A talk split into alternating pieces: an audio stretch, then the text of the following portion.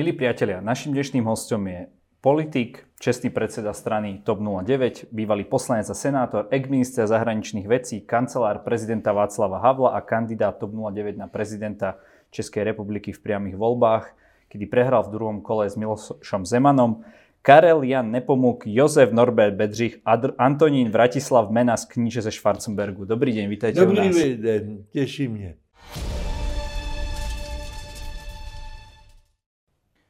V roce 1992 napísal Francis Fukuyama v knize Konec dejín a přece sme na konci dejín nikoli v éře stretu civilizací. Tak eh, čo ste si mysleli vtedy o tomto Ja, to bol- výroku slávnom a čo si myslíte teraz? Vyhrala liberálna demokracia? Máme koniec dejín? Ne, podívejte se, je popravdě řečeno, už tehda, když je to už zase pár let, když Fukuyama tu slavnou větu napsal, považoval jsem ji za mírnou, poněvadž dějiny nikdy nekončí, vždycky pokračuje a nikdy nenastane konečný stav.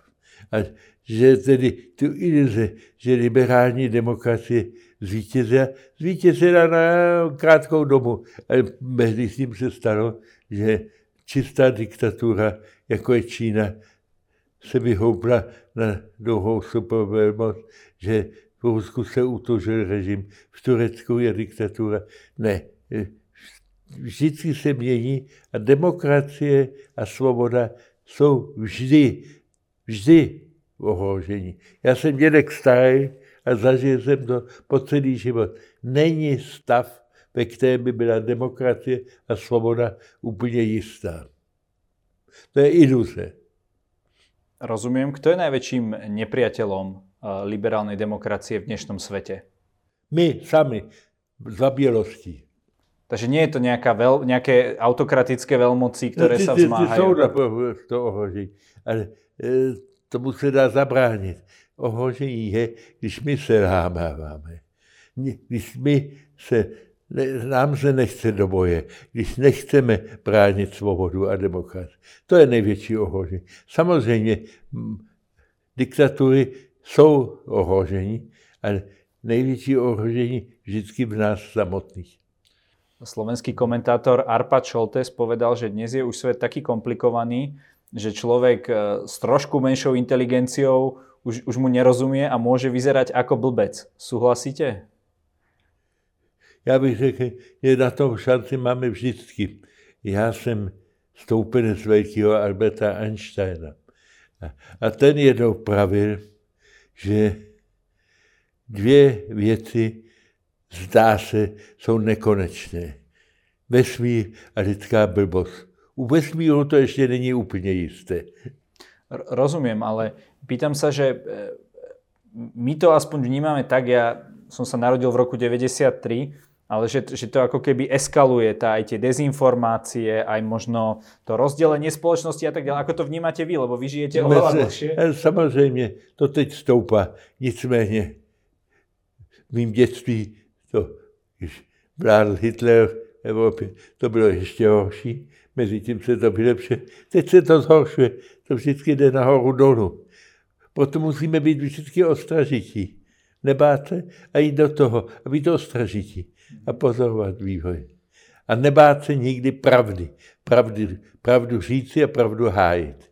No, vy ste boli kancelárom prezidenta Václava Havla a on povedal tú slávnu vetu, že pravda a láska zvíťazí nad lží a nenávistí. Tomuto veríte stále? Jo, ale někdy to to má nějaký čas.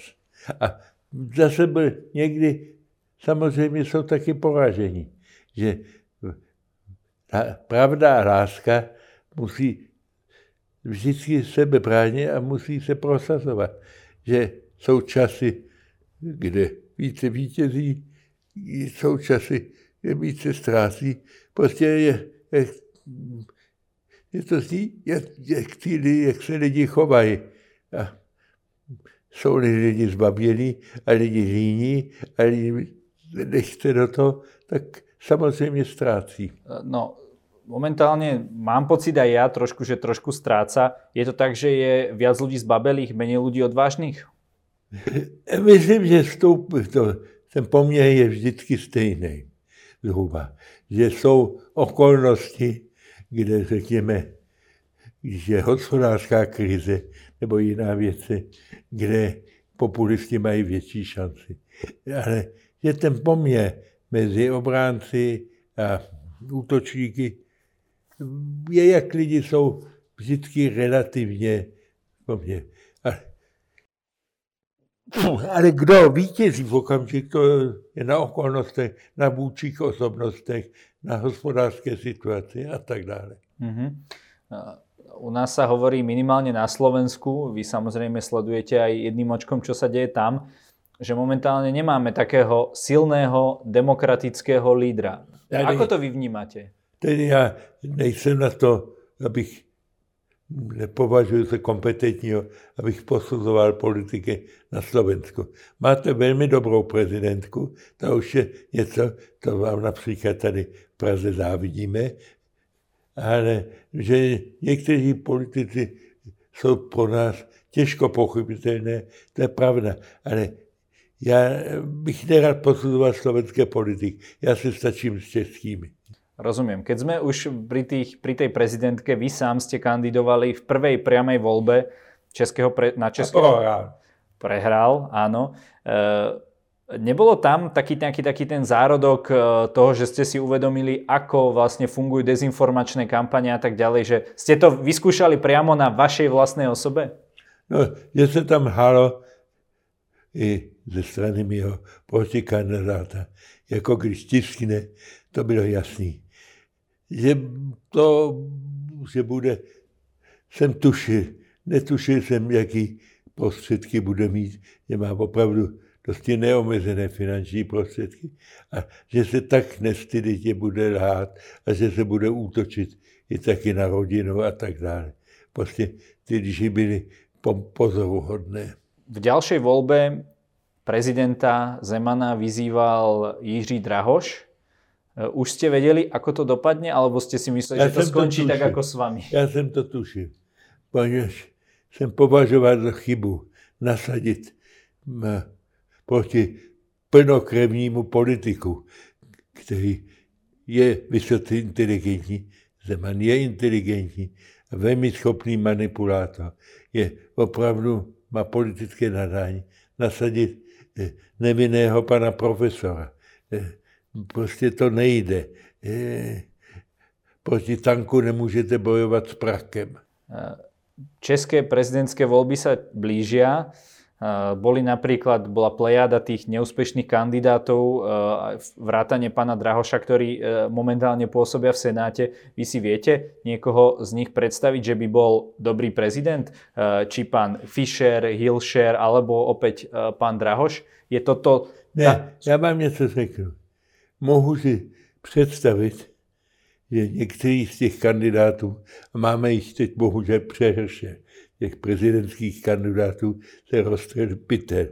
Tedy dva, tři si mohu představit, že byli dobří prezidenti. Nevím, jestli budou dobří prezidentští kandidáti. Páč to znamená, jestli se v kampani umějí prosadit. Páč to je něco jiného. Můžete, když tam jste, jednou být výtečná hlava státu, ale to neznamená, že ve volební kampani budete úspěšní. Rozumiem. To je jiné nadání, mm. jiný talent. Po zvolení Donalda Trumpa a, ste písali jemu dopis spolu s ďalšími bývalými alebo aktívnymi politikmi, kde ste hovorili o tom, že Vladimír Putin nie je americký spojenec ani sa neosiluje o americkú veľkosť. To sedí? To si áno. A v tom, ale tam bolo to zaujímavé, že ste ako keby uvítali nejakým spôsobom Eh, zvolenie Donalda Trumpa? Tedy já jsem ho příliš nevítal. Mnozí moji přátelé byli nadšenější z něho, popravdě řečeno. Eh, ty, eh, kteří ho považovali za opravdu konzervativního kandidáta. Já jsem měl z jeho vystupování trošku smíšené pocity, popravdě řečeno. A taky jsem znal dobře Clintonovo a tak dále. Takže popravdě řečeno, já jsem nadšený nebyl tehdy. Ako vnímáte Bidena? Já jsem ho jenom jednou potkal se dlouhou večeři s ním měl. Je to rozumný člověk, je to typický americký politik. Jestli bude velkým vůdcem, nevím. Ale je to moudrý a slušný člověk, že nemá zrovna štěstí, poněvadž to tomu padlo na hlavu, hlavu eh, ten tristý konec v Kabulu, na tom nese jenom menší vinu. To jeho předchůdci už to tam bohužel eh, do toho stavu dostali. Uvidíme, ještě si nejsem jist, jaký bude. Ale teď eh, aspoň se to je postavit za Ukrajinu. To už je chvalitebné. No a keď sme pri tom Afganistane, Dalo sa tam spraviť niečo lepšie s tými možnosťami a, a s tým reliefom tej krajiny, aký, aký existuje? Nebolo táto misia odsudená na neúspech už od začiatku? Myslím, že to bylo opravdu velmi těžký úkol. Snad to byl nemožný úkol, to je těžko posoudit, že to byl velice úkol, těžký úkol taky. A eh, samozřejmě každá demokracie má vedeli válku jisté nevýhodu proti protivníkům. A Taliban byl skvělé organizace, jsou opravdu přesvědčení o své pravdě. Nevím, jestli se to dalo lépe uhrát. Já jsem nikdy v Afganistánu nebyl, já jsem tam byl několikrát. Myslím, že jsme před všechno tam odvedli docela dobrou práci, která teprve výsledky se ukáže z, po nějakým čase. Pač samozřejmě nesčetné ženy, které měly příležitost studovat, nesčetní, kteří zažili aspoň v jisté části Afganistanu demokracii, kteří ty jsou teď poražení, ale asi se zvednou po nějakém čase. Myslím, to tam bylo zase to, ještě jednou zejde. Ale eh, jak známo, žádný dobyvatel světa neuspěl v Afganistánu. To je pravda, to je pravda. Každopádne Mikuláš Zurinda hovoril, že čo sme mali robiť? Teroristu, terorizmus bol na vzostupe, hej, že tie teroristické útoky mohli pokračovať, že už len to, že sme nejakým spôsobom zastavili takéto eh, niečo, že to, bol úspech. Ještě, to mám naprosto pravdu. Samozřejmě se zastavit aspoň a, a neby, tedy není stav, který zdá, byl předtím, že by celá dosti velká země úplně sloužila teroristům. Dneska už Taliban poučen je velice zdrženlivý v tom, že bude si tam chtít vládou a nebude už tak usilovat o export terorismu do celého světa.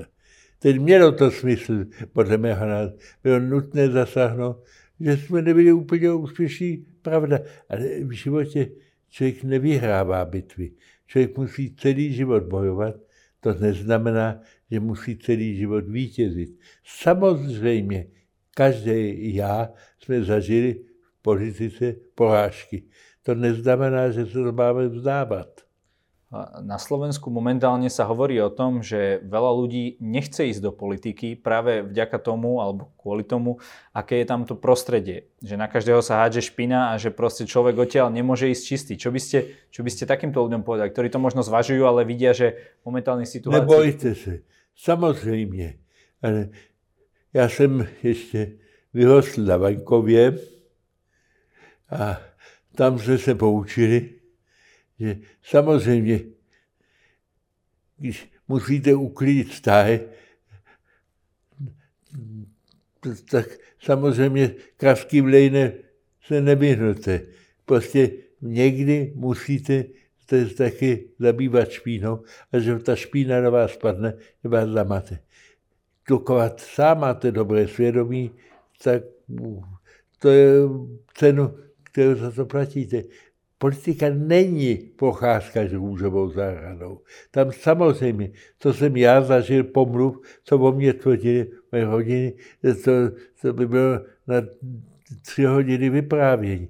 A tím se nesmí člověk odradit. Protože kdyby každý se toho bál odradit, pak by byly v politice jenom ty lidi, kteří se nestíhí. Ne, eh, musíte jít do toho, i když víte, že vás budou pomlouvat, že vás budou útočit, že dostanete snad někdy facku nebo rajče, nebo, že vás budou tvrdit, že jste zhrádce, korupčí. Všechno se vám může stát.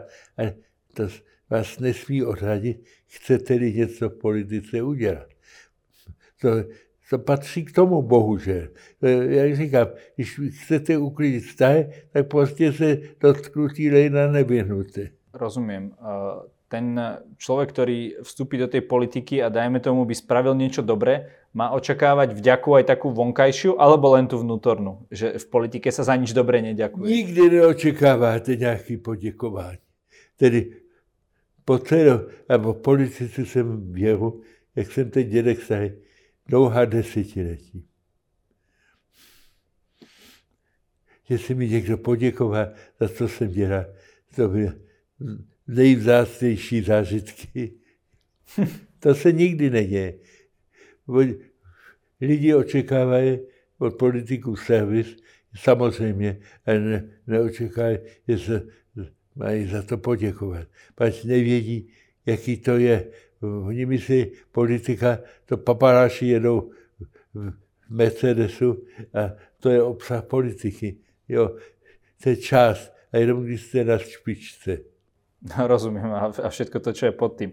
Pán Schwarzenberg, vy, máte, vy ste, máte viacero titulov, podstaj, vyznamenaní, pracovali ste na viacerých významných funkciách, pochádzate zo starobilej E, kniežackej rodiny, ale vy ako svoje povolání uvádzate lesník a hospodský. To bylo svého času, než jsem se vrátil. To bylo tak. V Rakousku zavedli potom podobné pořady, byly taky u nás. Ale jako první zavedl po reformě Rakouské rozhlasu a televizi Gerd Bacher Klub 2. To byl diskusní pořad každý týden, kde lidi diskutovali politici. A já jsem tam tehda ve Vídni měl jistý postavení a tak mě do toho pozvali. A zeptali se mě, co je vaše povolání. No a já jsem tehda provozoval lesnictví, provozoval hotel, restauraci ve Vídni, no tak jsem řekl lesník a hospodský, ale to už je všechno 50 let starý. Takže to už neplatí. No, už neplatí, už nejsem hospodský a už jenom sotva lesní. To bylo dávno za mnou. A jenom, že ten klub 2 vděčím taky, že jsem se objevil v československé televizi. Pač v Bratislavě to viděli, v, Rakous, televizi byla snadno k sledování v Bratislavě, tak mě už hned po, po revoluci pozvali ne do Prahy, ale do Bratislavy. Ako vnímate tieto eh, československé vzťahy? Je to stále na tej najvyššej možnej úrovni, že naozaj v tej medzinárodnej politike bude mať Česko a Slovensko vždy ten istý postoj? Já vždycky tvrdím, že jsme nejšťastnější rozvedený pár v Evropě. Podívejte se, co jsou výhody a nevýhody. Výhody rozchodu jsou, že jsme ztratili ty komplexy. Já si pamatuju, že Slováci vždycky myslí, že Češi jsou takový starší. Čehůni, Čehůni. Če, Čehůni vůbec jsou opatovníci, starší bratry, kteří, a Češi říkají, že vždycky jenom musí do práce na Slovensko a to je z českých peněz. Oboje teď vymizel. Ukázalo, že je samostatné Slovensko hospodářsky velice zdatné, to je pravda, například. A opravdu už tedy, o, o, že by Češi na něco doplatili, není. A popravdě řečeno, taky už se nechováme nikdy jako starší bratr, bratrice. Máme vynikající vztah. To je výhoda toho. Nevýhoda je, že to vám jako bývalý minister zahraničí můžu opravdu potvrdit, že dva malé státy, jako jsou Česká republika a Slovensko, mají menší váhu mezinárodní politice než stát prostřední velikosti, jako bylo Československo, například Holandsko dneska. Takže ono to má taky má své světlé stránky a své temné stránky. A pak, co jsem jenom řekl, bohužel jsme byli duchovně ochuzení. Dokonce byli Československo, tak tím, že se Slováci zabývali i s českými problémy, jezdili do Prahy, my zase se byli nuceni se zabývat i, i v Sáreši nebo něco, tak nám to rozšířili mysl. Mezitím jsme omezenější na obou stranách. Vy ste k tomuto povedali výrok, že odchodem Židů a Nemců na náš se náš pohled ohromně zúžil. Už se díváme jen na vlastní pupek. Ještě před pár lety jsme se mohli dívat až na Michalovce. Teď už se díváme jen do Břeclavy a, samoz, a to je samozřejmě další omezení. A protože s nikým nekomunikujeme, tak podle toho to u nás vypadá. Ano, nadál jsem tohoto názoru. A je to tak aj na Slovensku, aj v Čechách. Ano, prosím. Výsledek byl podobný. E, mali by sme e, v rámci toho, aby tie, e, tie štáty väčšiu váhu sa spájať do celkov, ako je napríklad V4, Mal by byť toto náš taký nejaký náš prirodzené zoskupenie, zvlášť keď vidíme, čo sa deje v Polsku alebo v Maďarsku? Já vám něco řeknu. My jsme sousedi, máme velkou část společných zážitků, dějin a tak dále. Já jsem veliký příznivec V4. Opravdu. Bohužel se v posledních letech stalo, že rozhodující vliv ve V4 dostal Orbán Viktor. A náš premiér Babiš se mu zcela podřídil, Poláci ho využívali, poněvadž jim byl taky praktický a na Slovensku to měl taky svůj vliv. Takže to ovšem bylo neštěstí, ale vlastně to nemá co dělat s čtyřkou. Orbán využil šikovně ve čtyřku. Já jsem byl u založení ve čtyři ve Vyšehradu svého času před 30 lety. A byla založena, aby naše tehdy ještě tři státy, tedy Polsko, Maďarsko a Československo, jsme spolu urychleně se dostali jak do Evropské unie, především a do NATO. Což taky toto k tomu pomohlo. Dneska se to využívá pravýmu opaku, než tomu byl tvořen. Dneska to využívá Orbán Viktor k štvaní proti Evropské unii. Ne, měli bychom mít Češi a Slováci se rozumně starat o to, aby za sebe Česka by společenství proevropské, proatlantické a která nás tam pomáhá. A to by, a ta spolupráce mezi tím, když jsem to několikrát měl na starosti ve Česku, dělá spoustu užitečné práce. Tedy zrušit by byla blbost, protože ta drobná práce mezi různými ministerstvy a tak dále, to je velice užitečné nadále. Ne, já jsem pro Česku, ale musíme ji zase vrátit k tomu účelu, k tomu, čemu byla zutvořená. A čo hovoríte na názor, eh, ktorý je častokrát na Slovensku, že by sme mali byť mostom medzi východom a západom, že tam sa cítime najprirodzenejšie? To jsou blbosti, promiňte. Já si ještě pamatuju, jak jsem dědek starý, že to Beneš svého času tam tvrdil, že bude Československo mostem mezi východem a západem. Ano, to je most, to je to místo, na který všichni šlapají. Jo? Ne, prosím, takové iluzi. No, malé státy nemají mít iluzi. Malé státy si přece, že budou mostem velmi velmocemi. To jsou iluze a fráze. A hlavně to škodí, protože to vede k falešné politice, jako to vedlo k falešné politice Československa po druhé světové válce a nedej pán Bůh, aby Slovensko přišlo zase na chuť takový a z toho polistopadového vývoje, ako vnímate ten rozvoj demokracie, či už na Slovensku alebo v Česku? Je, je nejaký štát na tom lepšie a druhý horšie, alebo sme na tom zhruba rovnakí? Myslím, že jsme eh, oba zhruba stejně na tom. Já samozřejmě jsme si svého času mysleli, že to bude všechno snadší, že ten vývoj už nikdy nebude eh, ohrožovat demokracii. Že u nás bohužel vnitřně nadá v tom myšlení je dědictví jak z doby fašounů, tedy na Slovensku, ze slovenského štátu, tady z kolaborace, jak z doby komunistů.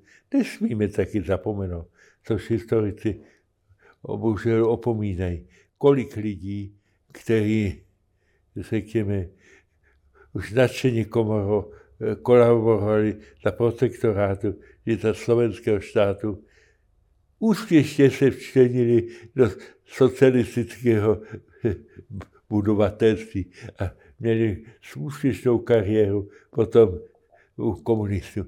Ne, to všechno bohužel u nás ještě někde tečí v tom myšlení.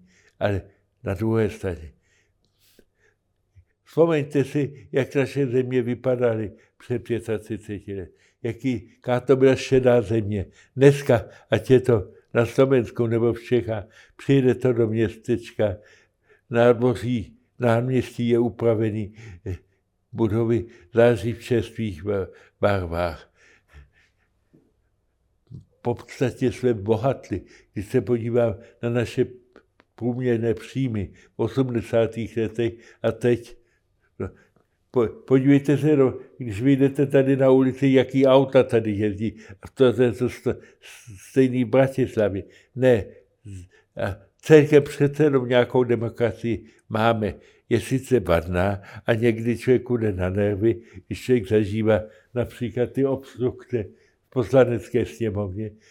To samozřejmě není perfekt, ale pořád ještě to ohromný pokrok proti tomu, co tady bylo. Ne, ideální to není. My jsme si to mysleli, že to uděláme lépe, to se nám nepodařilo, ale přece jenom nemusíme se úplně stydět za to, co tady bylo. Ako si vysvetľujete to, že aj napriek tomuto ekonomickému, roz, ekonomickému rozmachu uh, sme stále viac nespokojní a nespokojní, či už v Čechách alebo na Slovensku? A to je bohužel lidská vlastnost. Já vám něco řeknu.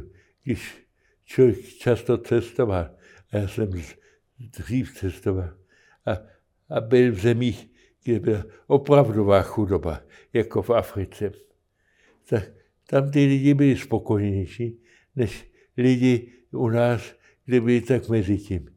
Dokud člověk opravdu se musí ohájet, aby obstal chléb každý den, aby jak se oblíkal rodinu děti mohly do školy a má tyto starosti, tak je šťastnější.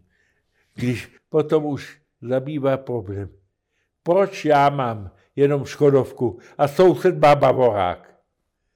To potom lidi zvede k nespokojenosti. Eh, proč je, je žena, mám kabelku českou a ona chodí s nějakou kabelkou z Prahy společ, s sousedkyní. Potom tím zrůstajícím blahobytem bohužel nespokojenost stoupá. Člověk nikdy nemá dost. Rozumiem, ale napríklad v krajinách, ako je v škandinávských, napríklad Dánsku, tak tam sú ľudia relatívne šťastní a ekonomicky to funguje. Čo oni robia inak ako my? Oni už se dávno na tom stabilizovali. Řekněme, eh, skandinávské státy dospěli tam mnohem dřív. A to musíme přiznat. A taky přiznejme, že demokracie u nich funguje mnohem lépe. Je to zajímavé v těch královstvích Dánsku, Švédska, Norsku, funguje demokracie mnohem lépe než u nás. No a nie je to aj trošku tým eh, masívnym prerozdeľovaním, že je to také lavicové až socialistické, lebo vieme, že napríklad USA je tiež ekonomicky vyspelá, ale tí ľudia tam nie sú vôbec tam, tak šťastní. Tam v těchto zemích se nikdy nikdo nevyvlastňoval. Ano, ještě většími zátěžemi berních a daní pomalu egalizovali, ale nikdy tam neporušili právo. Nesmíte zapomenout, a to u nás je taky tečí že my jsme několikrát vlastně se obohatili na úkor našich sousedů. ať to, to, to bylo často. To bylo u, u, v Skandinávii nikdy nebylo. My jsme, jak po roce 18, tak po roce 45 a taky po roce 38 v Klíně si přivlastnili majetek našich sousedů, dotyčně vyhnali a to se tam nedělo. Tam mají ještě úplně jiný pojem práva. U nás je, jsou nároky, ale málo kdo přemýšlí, co je právo. Nemáme dodnes, a to považuji za největší chybu naší společnosti. Nemáme dodnes opravdu hluboký vztah k právu. To, to tady neexistuje. A to je to, to strašné. No a čím sa to vyrieši? Len časom? Alebo na tom treba ďalej aktívne pracovať? Asi to potřebuje několik generací. To, to trvá dlouho. Já vám něco řeknu. Ty, to nešťastné dědictví minulosti trvá dlouho. Já jsem žil dlouho v Rakousku. A teď vám něco řeknu. Vlastně z úřadů, eh, ze soudnictví a tak dále a tak dále. Vymize smrad z nacismu teprve v 70. letech. Přičemž třetí říše trvala v Německu 12 let a v Rakousku 7 let. My jsme to potěšení měli, že nás to vládlo 50 let, 49 let, opravdu, no 50 let, od roku 39 do roku 89. 50 let tady žili a působili režimy, kdy pospalení na bezpráví. No a to dědictví tudíž bude dlouho ještě u nás. Když po sedmi letech to tak dlouho, že Rakousko, tak podech, jak dlouho to bude trvat u nás. Jo? Čo by ste mali robiť napríklad mladí ľudia, naša generácia, ktorá nás možno no, teraz sleduje, nebáť sa a nekrást? Na tom ne, nebáť sa a nekrást, jak říká Vasek. Nebáť sa jít do toho, až vyjí musíme si uvědomit, že už to, na, já na každý pád, ale asi ani ještě by neuvíte nějaký opravdu změněný stav. Já už vůbec ne. Ale prostě to je moje zkušenost. Já si pamatuju někdy v 90. letech, nějaký novinář se mě zeptal, eh, co je váš takový sen. A řekl, že tady se projedu, projedu, projedu po, po mé zemi s mým synem a budu ukazovat, jaká spořádaná, bohatá a vyvinutá země to je. Pak po 20 letech někdo zeptá, pak už jsem, že doufám, že to můžu mému vnuku ukázat. No a teď vím, z 84 už to nezažiju, abych to a svou pravnuku mohl ukázat. tak to chodí. Rozumím. Musím se zvyknout na to, že prostě ty vývody jdou pomalu. Ale pořád, když to srovnám, pokud tady je, tato země vypadá úplně jinak než před 40 lety. A, a pomalu tady vzniká taky vztah k právu. Někdy právě k tomu potřebujete nakopnutí. Eh, tedy Slovensku bez spohu pomohla ta vražda toho novináře, jeho příteky. To lidi probudilo. Tady ještě lidi moc pobuzení nejsou, ale snad se taky vzpamatujú. No otázka je, či tá vláda, ktorá z toho vzýšla na Slovensku, ktorá má dnes naozaj extrémne veľkú nedôveru, či to zužitkovala? No jo, asi to trvá delší dobu, jak se říká. Nemůžu. Ale přece jenom změna byla a už, i když ta dnešní vláda není perfektní, jak říkám, já bych se k tomu nerad vyjadřoval. Přece jenom aspoň někteří těch lotrů, kteří potom pracovali s mafiemi, ty odstavení jsou. Tak to je... Někteří, přesně tak, někteří. Někteří, to vždycky do pokouska. Rozumím. Na ktoré obdobie vášho života vy najradšej? Nejradšej? No to vám řeknu upřímně. To, když jsem pracoval na, na hradě pro Václava Havla. Tedy, že mě hned v den své volby povolal k službě a sloužil jsem, dokud byl československý prezident. Tedy práce pro něho na hradě, to bylo nejkrásnější období mého života. Řeknu si. A začalo tím krásným okamžikem, jsem se mohl vrátit. Československo bylo svobodné. Tak ten rok 8, Ahnus Mirabilis, 80 jen, tedy začátkem 90. to bylo nejkrásnější období. Ano. Ako by ste ho charakterizovali ako človeka? Čím sa tak najviac zlíšil od ostatných? Václav Havel? Áno.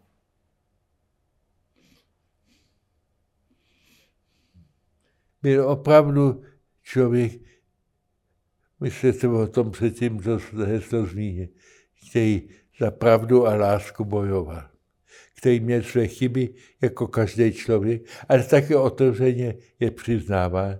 Nebyl pokrytec, byl a jako šéf byl bezvadný. Čo ste naopak vnímate vo vašom živote, vo vašej kariére ako chybu, ktorú ste napríklad urobili? Já nevím, jestli byla chyba, ale věci se mi nepodařilo několikrát v životě závažné věci se nepodařím. Tedy koncem 80. letech jsem se dosti zabýval bývalou Jugoslávii a Kosovem. A viděl jsem, kterým to směrem jde.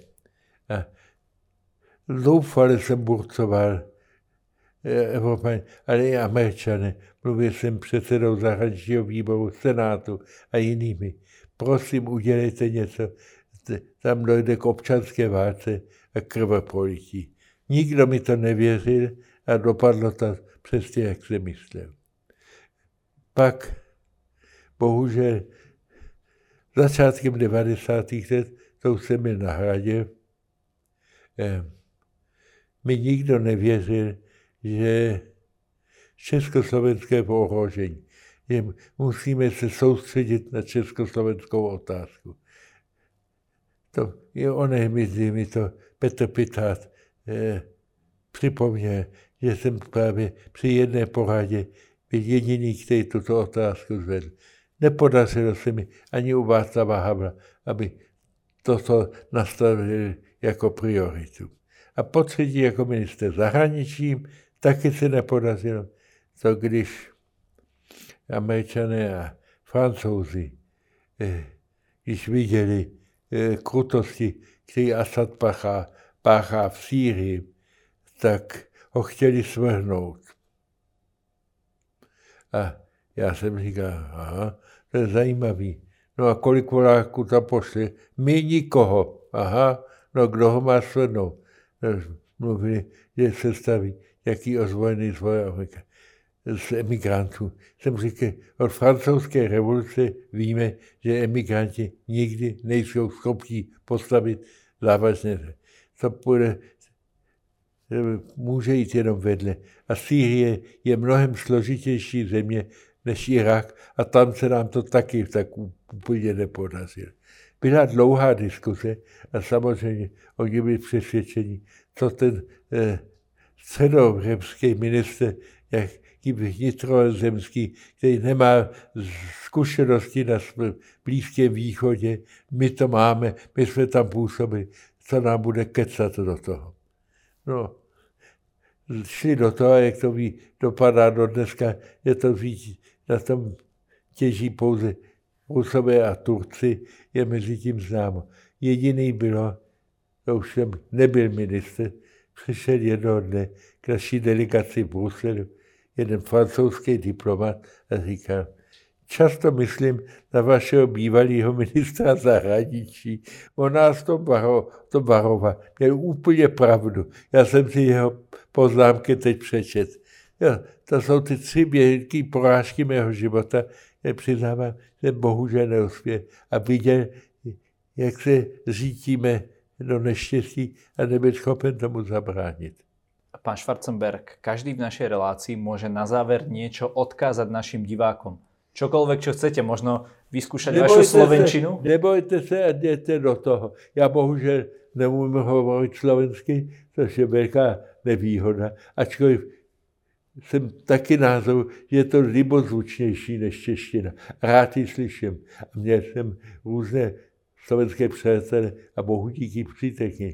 Ne, nebojte se, i ty potíže dnešní bráno z toho vývoje demokracii, je to vždycky obtížné. Jděte veselé do politik a, a jděte do toho a veselé a nebojte se a uvidíte, že to se to podaří.